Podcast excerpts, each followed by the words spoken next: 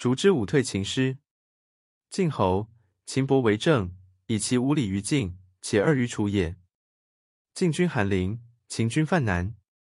一之胡言于郑伯曰：“国危矣，若使逐之武见秦军，师必退。”公从之。辞曰：“臣之壮也，犹不如人。今老矣，无能为也已。”公曰：“吾不能早用子，今急而求子，是寡人之过也。然郑亡，子亦有不利焉。”许之。夜坠而出，见秦伯，曰：“秦、晋为政，政继之亡矣。若王政而有益于君，敢以凡执事。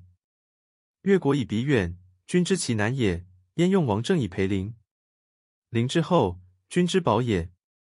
若舍政以为东道主，行礼之往来，共其乏困，君亦无所害。且君常为晋君赐矣，许君交、侠、朝祭而系射板焉。”君之所知也。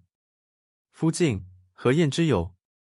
既东风正，又欲肆其西风。若不却秦，将焉取之？却秦以利晋，为君图之。秦伯说，与郑人盟，使其子冯孙、杨孙述之，乃还。子犯请击之。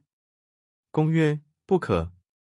惟夫人之利不及此，因人之力而避之，不仁，失其所与。不知以乱一整，不武，无其害也。